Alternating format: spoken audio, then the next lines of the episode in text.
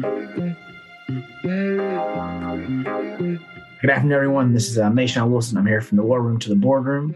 Uh, this podcast, we're going to be talking about preparing transition with Jerry Varnado. My background, I'm a global business strategy and operations go-to-market ads policy at Google, combat veteran, Duke MBA, and West Pointer. Jerry and I will be talking about his path transitioning out of the Army and into technology through finance.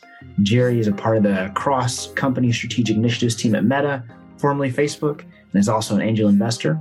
Prior to his time at Meta, Jerry was the chief of staff at both Hewlett Packard Enterprises and ChargePoint. He also served as an air defense artillery officer and a West Point Diversity admissions officer. He's a graduate of uh, West Point and Columbia Business School. Without further delay, I'll let Jerry kind of talk about himself and uh, our longtime relationship. I, I appreciate the uh, the intro, Mayshawn. It's, it's always a pleasure to talk to you, man. Um, yeah. So in terms of our relationship, like I mean, you know, like I've known you now for years, man. I remember seeing you as a uh, as a high school student at OMI, and when I was a cadet, and and now here you are, man, just doing great things. Uh, I love to see it.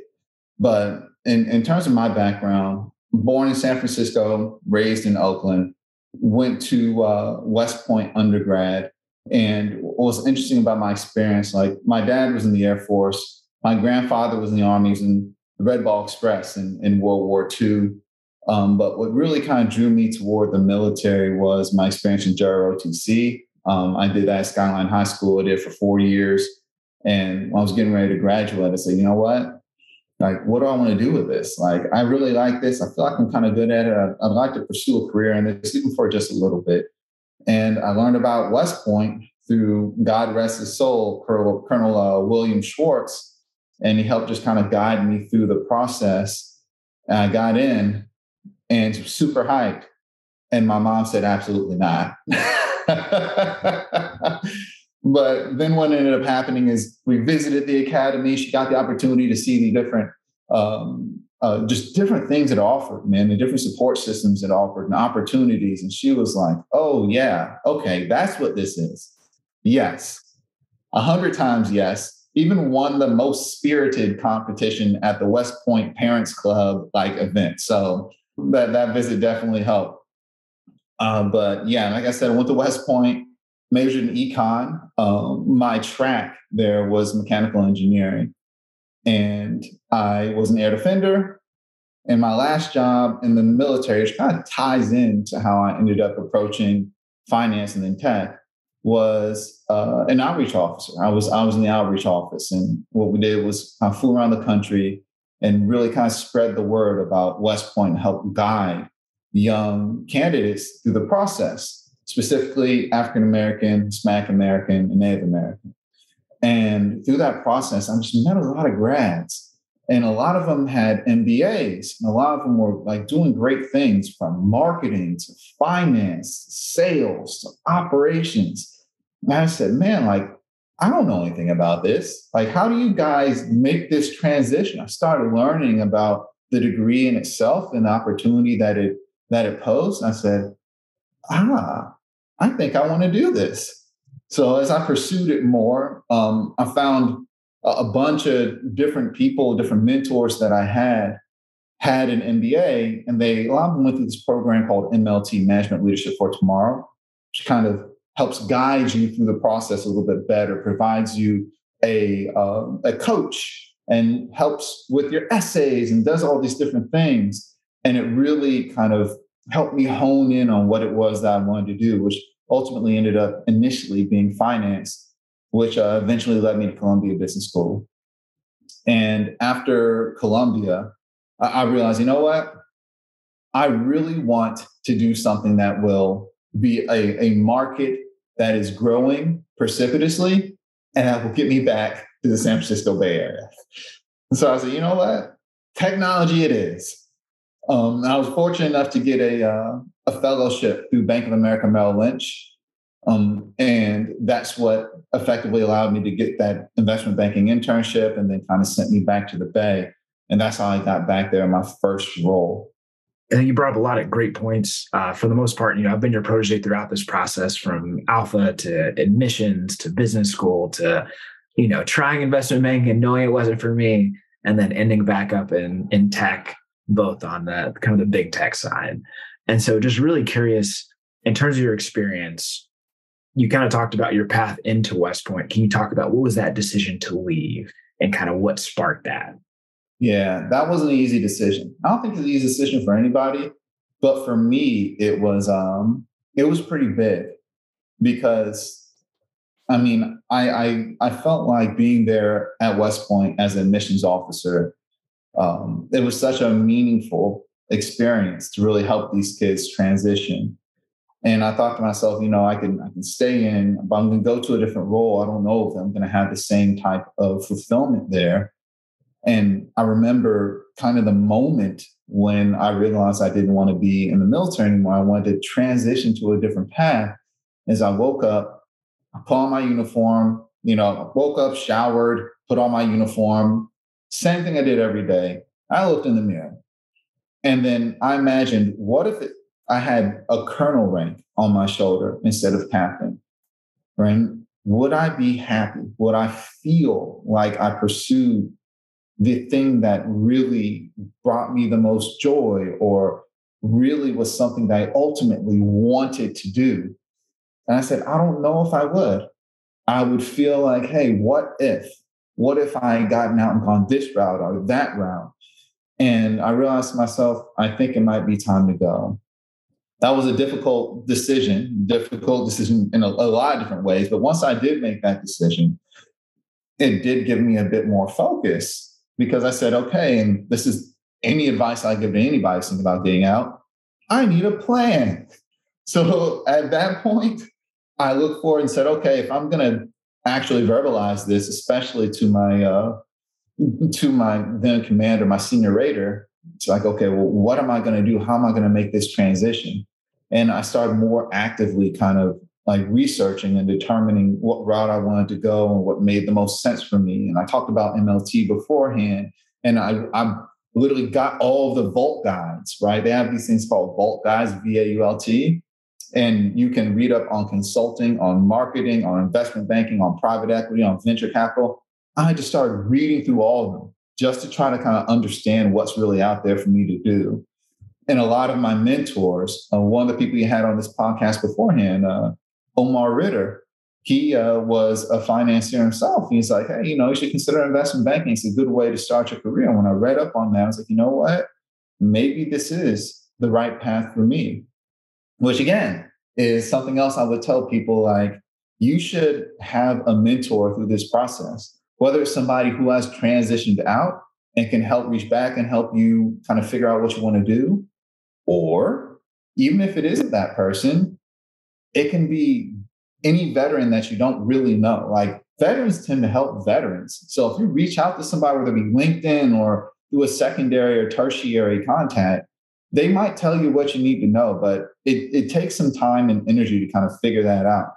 So, like for me, like Omar, uh, it really helped me kind of understand what investment banking was all about. And I mean, be totally candid, he made me write essays about it. And he would look at my essays and be like, You don't know what you're talking about. He made me do it a couple of times, but it was good for me because I actually narrowed down and truly understand what it was about without actually doing it. And he was able to make the connects for me so that I can like have these informational interviews to learn about all different facets of the bank, whether it was sales and trading or whether it was investment banking uh, in coverage or in M&A. Like I started to understand more and more and more and more. And, and I really owe it to him before to all the connects they made and the information that he gave me through that entire process. And if I had to sum it all up, like three things have a plan, right? Have a mentor. If you don't have either of those, get a program, whether it's MLT or SkillBridge or it's Breakline Tech, figure out a program that will help you make the transition so you're not just a guy in a nice suit armed with motivation. Because there's so many other people out there, and you need something to kind of ensure that you understand what you're getting to and kind of sets you apart. For our listeners, can you help them understand at least for most MBAs that are veterans that get out, they typically go into finance or consulting. Why is that kind of the, the typical transition point or usual career path? And would you have made a different choice to go directly in? Like, what were those skill sets or experience you needed to have to be where you are now, if that makes sense? So, a few things with that, right? So, military officers are typically used to a fairly linear career path. And with investment banking, with a lot of banks, it's like you graduate from business school, you go to the bank, you're an associate. Like then, like a year later, you're a second year, and then a year later, you're a third year. A year later, you're promoted VP, and then it just cycle repeats, and you're promoted director, and cycle repeats, and it is so straightforward that all you have to do is continue to perform. All you have to do, you do have to continue to perform, but the path is clear, and you can see your path toward incremental pay raises as well as incremental promotions. So that's part of the reason why. Then also, it is it's hard, and and and army officers or military officers in general typically like to pick the things that are very challenging.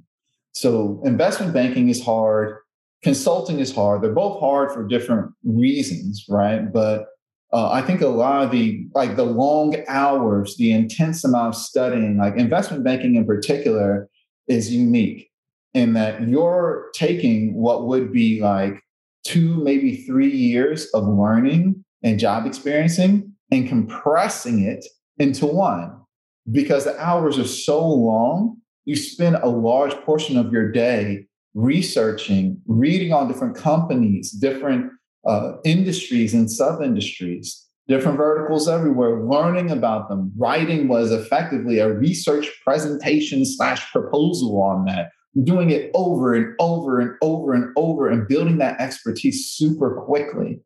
And that's a difficult thing to do. But the intangibles that we possess, the work ethic, the attention to detail, right? The integrity, meaning, hey, I screwed this up. I need to fix this. We become dependable workers in that in that way right we like people give us stuff and they say hey i know jerry's going to knock this out because he's got the the qualities he's going to be here until the job is done and that's a lot of reason why like military officers tend to go toward that and you know comparatively make a lot of money right like so i'm not going to set that aside like that's not a big deal but like the juxtaposition is profound in that regard as well. And how does that compare to the world that you're in now with tech, where it tends to be a bit, let's say, flatter, uh, a bit more, we'll say, asymmetrical, not necessarily as hierarchical in the process? Can you talk about that transition and like what do you do to navigate that? Yeah. So I think it's easier to answer this question if I kind of talked about how I went from investment banking to where I am today. So, first and foremost, if you're an investment banker, you better have a plan. If you want to be a banker and you want to be a banker forever, awesome. You got it, you're good, you're where you're going to be.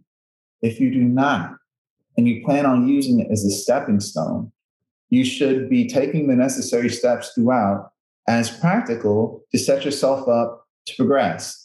So whether that's like every time you do a deal, writing down, hey, I did this deal, and you're see my office right here. I have like eight deal toys sitting right over here. But I was very deliberate in like making a list of the things I wanted to accomplish. Hey, I want to do a deal on hardware. I want to do a deal on software. I want to do buy side. I want to do sell side. I want to do an IPO. And I was checking them off the list.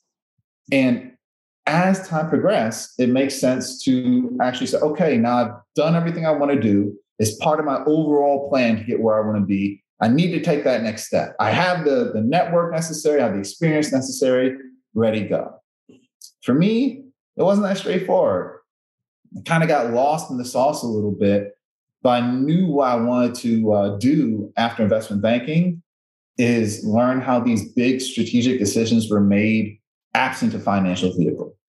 I wanted to literally sit in the room with these execs as they made these decisions and as they uh, they talked to one another, and as like these really big moves were made, and I said, how can I do that?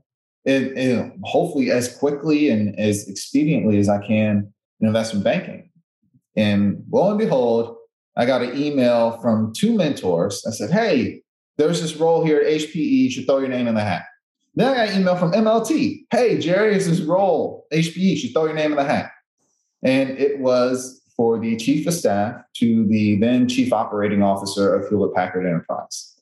And he was looking for someone who was a military officer, someone who went to a top 10 business school and did investment banking or consulting, and is within two years of graduating from business school. So, if you had asked me, and I think you did beforehand, hey, would you do investment banking again? Like, that was, eh, I don't want to say it was a pleasant experience. I was tired all the time and I missed on a ton of birthdays, ton of dates. Like, it's crazy how I'm still married. I'm like, thank God for Andrea. But I will say, I would not have had the opportunity had I not gone through that gauntlet. And the skill set necessary, the understanding of multiples and how they apply to different companies. Now, how, how to do an M&A process or an IPO, how all that works came from investment banking. So I interviewed like nine times and got the role and ended up at HP Enterprise where I was chief of staff and, you know, a lot of different flavors there, right? You have your, I'm an EA chief of staff, purely administrative. You have your, I'm very strategic, I'm an operator chief of staff, right? I was somewhere right here. And we did a bunch of different, um, we did like a, a few different M&As, a lot of different projects, strategic projects. I followed them around and learned like firsthand how these decisions were made, how we engaged with alliance partners and customers. It was like a crash course in being an executive. And eventually I migrated to Micro Focus alongside him as part of an M&A when he became CEO of Micro Focus, stepped down CEO of HP Enterprise. I stepped down as his chief of staff and onto a strategy and operations team where I did a whole mainly uh, M&A integration, right? Went around the entire company trying to find waste that I could mitigate or find revenue or optimize. It was a, it was a great experience. Very different from investment banking though. Investment banking, someone may give you a project, right? And it's something that you have done before. So the muscles kind of built. This role was very understand, identify, execute. It's more, hey, there's this problem that I might or might not have faced before. I have to figure out what the tangible information associated with it is, the pertinent information, identify the actual underlying issue and problem, and figure out a way to solve it and make a recommendation, typically to Chris. That is not as straightforward always, and it typically involves a ton of, of engaging with the cross functional teams. It's very different than investment banking. But I will say the fundamentals of finance and corporate finance and accounting that I had from investment banking really kind of helped me understand the numbers a bit, the especially the Excel spreadsheets.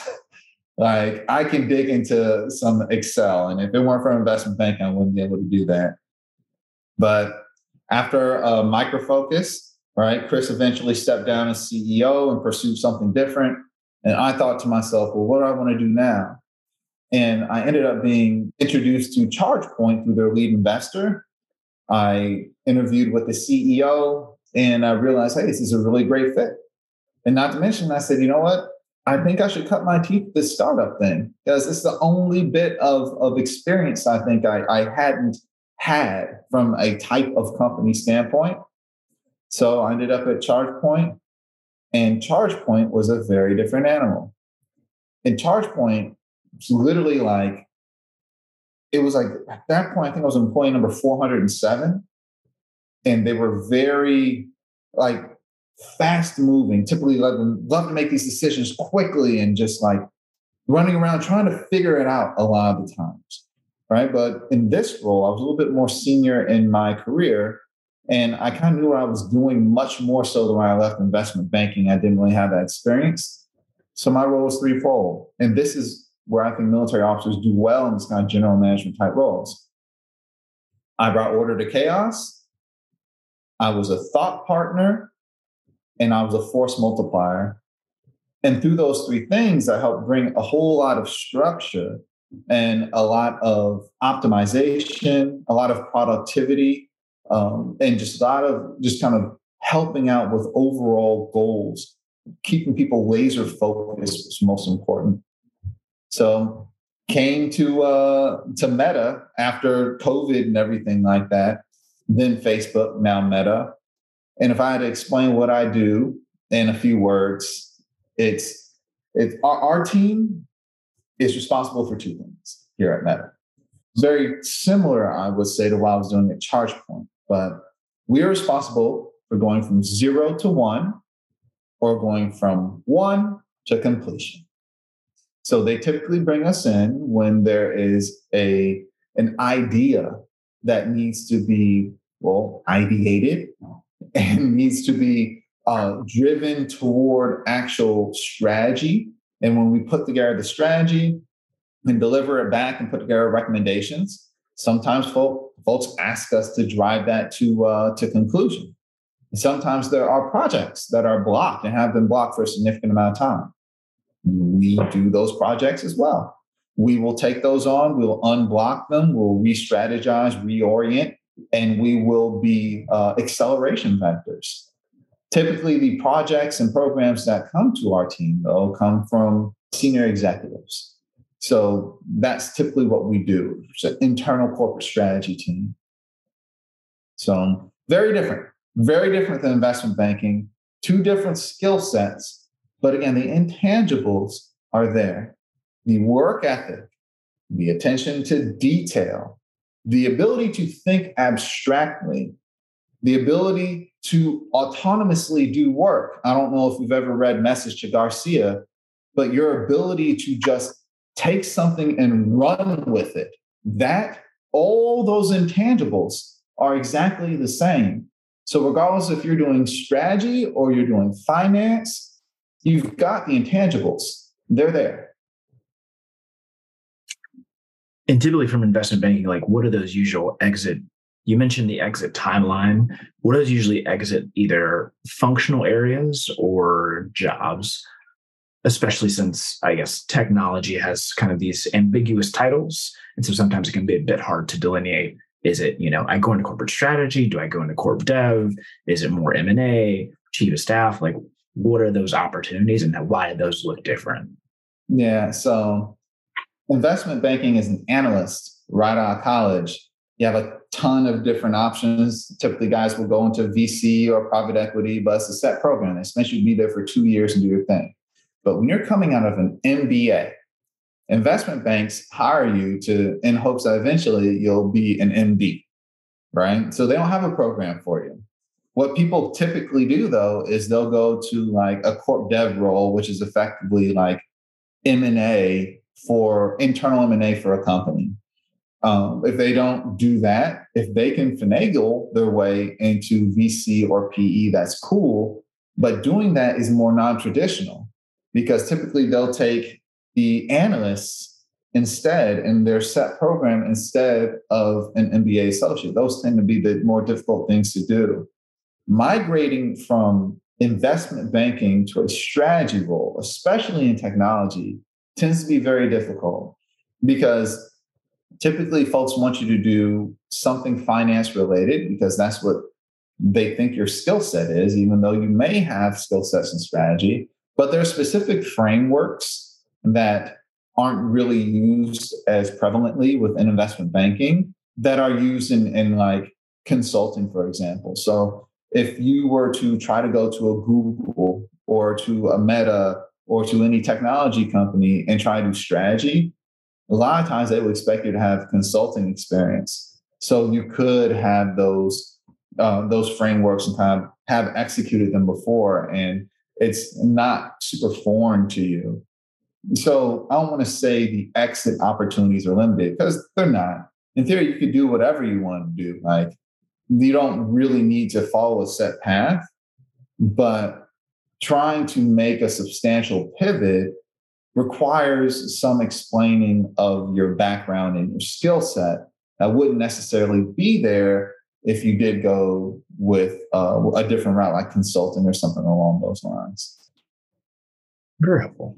And then along those lines, can you kind of break out the different title structure and like what that means? Like if you were to take chief of staff at HPE or ChargePoint, what does that look like for a military officer? Is that like more of an XO?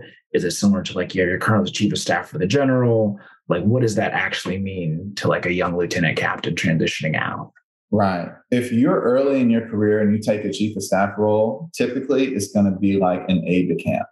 That's what that's going to be. If you are a little bit later on in your career, it's going to be more like an XO. It's going to be more COO ish than chief of staff ish. And really good ones, those who have you know the necessary experience, can actually then almost uh, elevate themselves right from an execution standpoint to where their executive trust them to speak on their behalf, uh, whether it be in meetings or in anything else in particular, a internal or external, make decisions, right? Or at least say, hey, I know what insert executive would want, and this is what she would probably want. And that's kind of the tangible difference between the two. And I think, but it's an important distinction because not all chiefs of staff are created equally. And you need to know where you are in your career in terms of and what you want in your career and what you're capable of doing. Because if you're super senior in your career, you don't want to end up being a glorified note taker. And but if you're super junior, you don't want to bite off more than you can chew. Because if, if they come to you like, okay, fresh out of the army lieutenant, we want you to put together this entire partnerships organization. Uh, go ahead, ready, set, go. You might be able to figure it out but boy, will there be a learning curve. So it's important, again, that introspection, man, to make sure that you you go for kind of where you want to go for.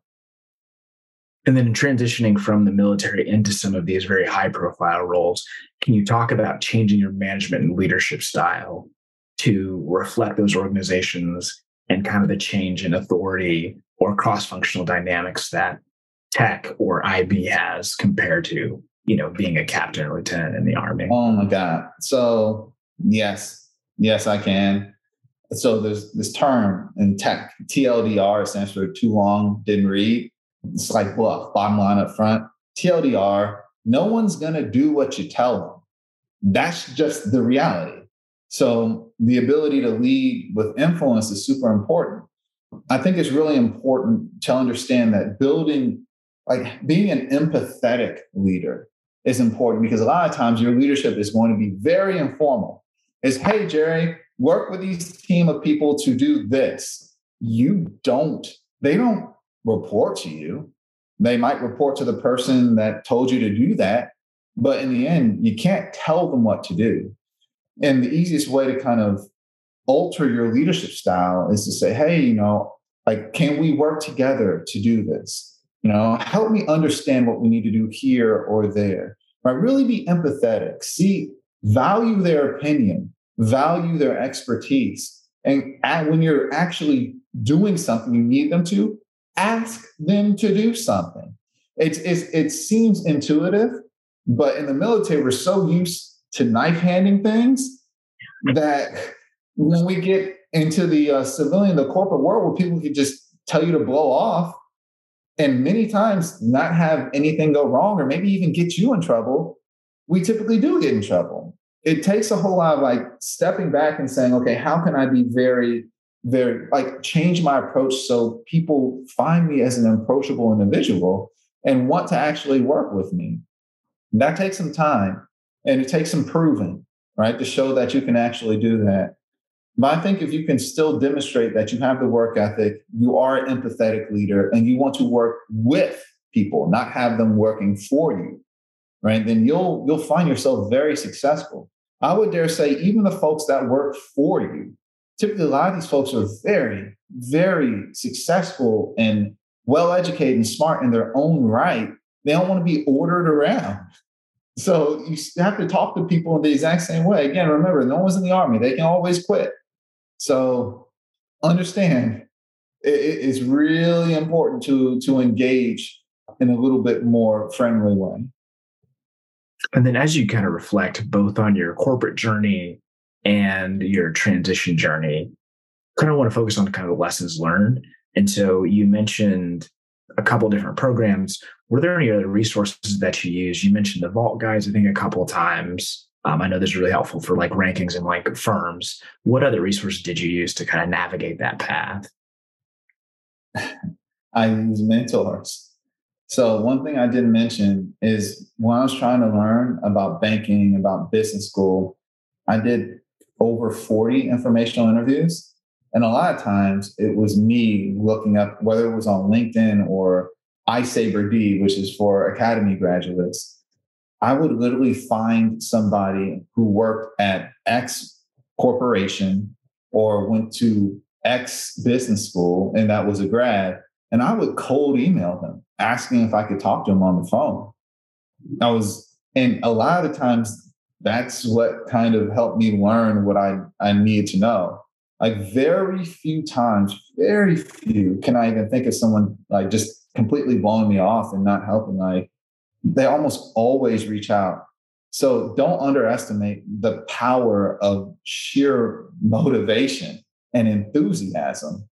If you reach out to somebody in the right way, humbly asking them for their time, like 90% of the time, they're going to help you. And, and that's what I kind of learned. And that's kind of the way, like, I at least built up this repository of knowledge about investment banking in particular and then other other aspects of, of being in uh, in business school or leaving business school, other different routes where it'd be consulting and marketing and all that. So I kind of figured out investment banking might be the right path for me. That was probably the biggest thing I did was just talk to people. Are there any books or resources that you recommend? I know uh, there's a couple books I think Omar mentioned that like like the Michael Lewis, like Flash, like Flash Boys, and kind of some of those others. Do you have any like books or podcasts that you recommend, especially if you want to like bone up on finance or kind of a finance for dummies situation? Yeah, so finance. Um, so Flash Boys, I understand why you say that, but if you want to be a trader, it probably makes sense for you to read that book. When it comes to um, investment banking proper, I'm, I'm not sure if there's any books I read about investment banking. I just did TTS and I read the Volts Training the Street and read the Vault Guide. Um, Training the Street was really helpful for me just from a an overall functional standpoint, so my ability to use Excel and to build models, etc. And the Vault guide just taught me what I need to know about investment banking at, at like a cursory level, and then why I need to understand from the interview standpoint. Um, but the overwhelming preponderance of my knowledge came through talking to people. Now, as I progress toward technology and angel investing, lean uh, the lean startup is probably like one of my favorite books. I'm rereading it right now. It, it's one of the things I just, I guess I just, I, I love the thought process there and just building a product first to learn.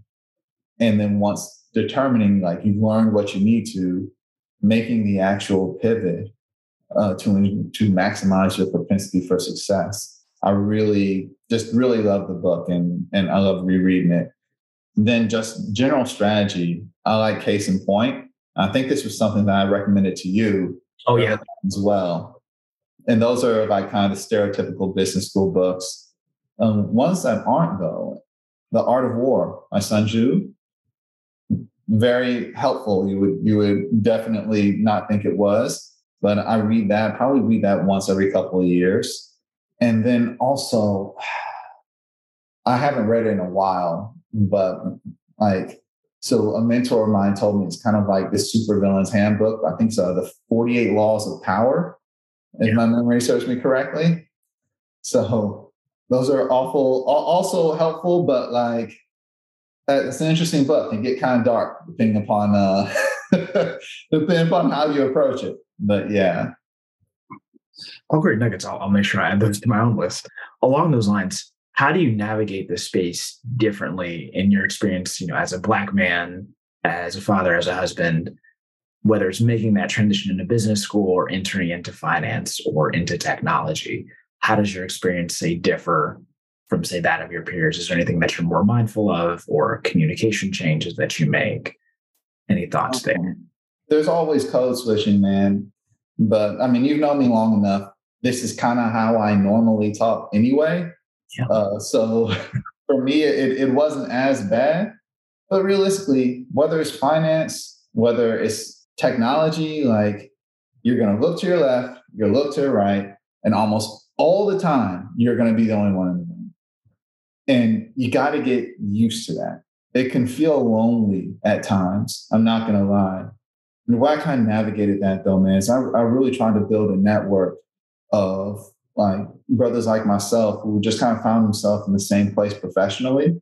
So, you know, you have almost kind of like an outlet, you know what I mean? Because you can feel kind of alone sometimes. And when you feel alone, any mistake you make is magnified, not just by your superiors, but by yourself. You're really hard on yourself because you're like, I'm here representing me. I made this mistake, and it was not my mistake. It's every other Black man's mistake. And the reality is, there might be a little bit of truth to that, but you shouldn't beat yourself up so bad on that, right? I mean, you should find ways to to get an outlet for that stress, that loneliness, you know? And then also just in terms of navigating it, I am super big on preparation. And when you're black and you're a veteran, those are two things that are not super prevalent, especially in technology companies.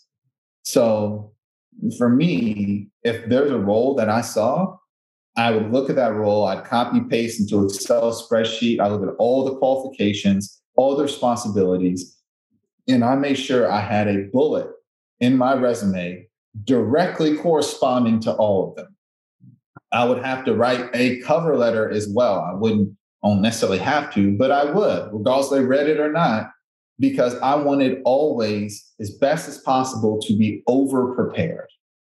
And then after that, man, people like to say, oh, you know, you make your own luck because luck is when preparation meets opportunity.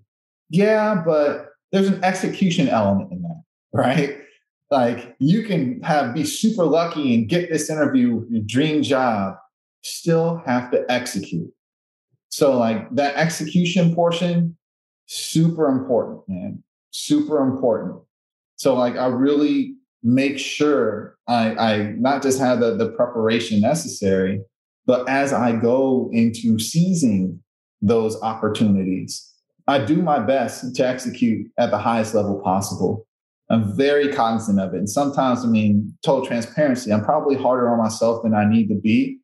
But I, I think that just kind of goes like part and parcel with being a motivated and driven person. No, I feel that. I feel that daily in my experience, but that's that's very helpful. Along those lines, as you kind of reflect on your transition journey, whether that's out of the military or into finance or into tech, is there anything that you would change or do differently?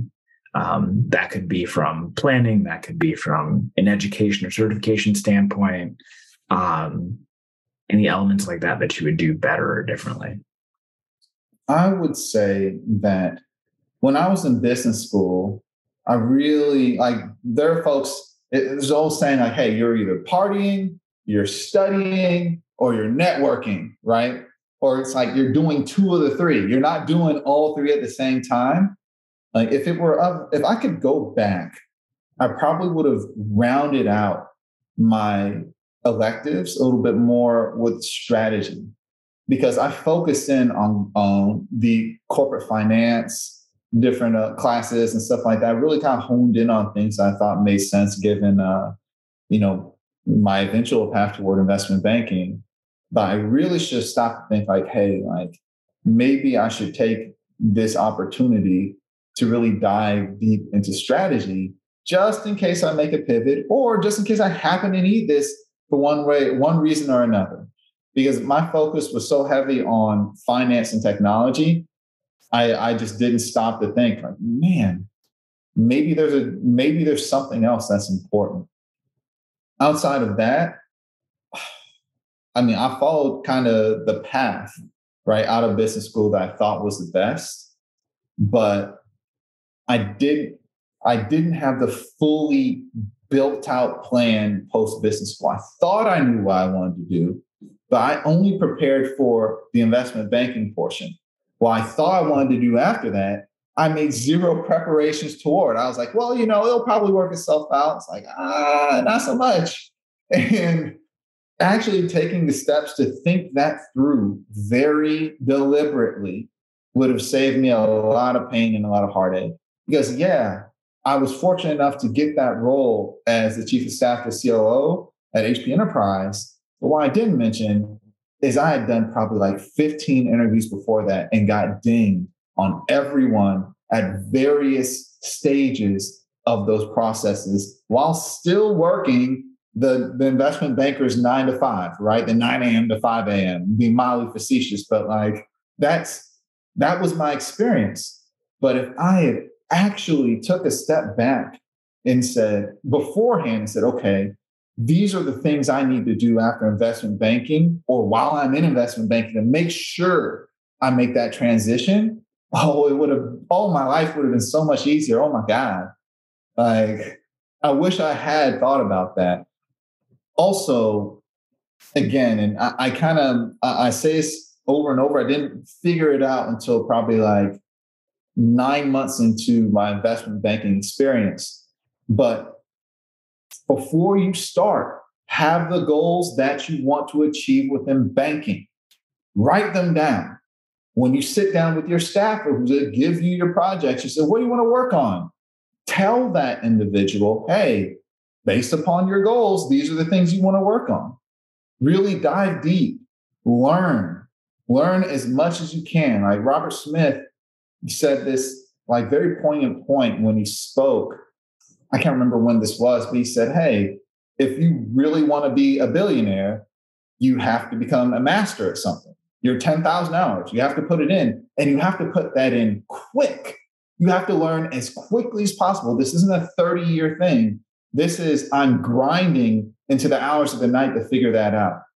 You shouldn't just go through the motions while you're there you should seek to master them because those are skill sets that you're going to carry with you that people are going to expect you to be able to execute based upon your experience at that role. Oh, very much so. One, really focusing on on that particular skill set, and then two, going in with like a five year plan, not just a two or three year plan for post MBA. If you could think back and kind of give some of the advice to veterans falling behind you, especially about your career path or in the in the army or some of the other things you did is there anything that you would do differently whether it was say your engineering track or you know the time that you spent in outreach or whether you decided to be an air defender? Like when should people start thinking about that? And then anything you would change about your career path to be more geared in that direction so a few things i would have majored in computer engineering i think is what it was at the academy dude the problem with trying to get into technology as an econ major is I am non technical.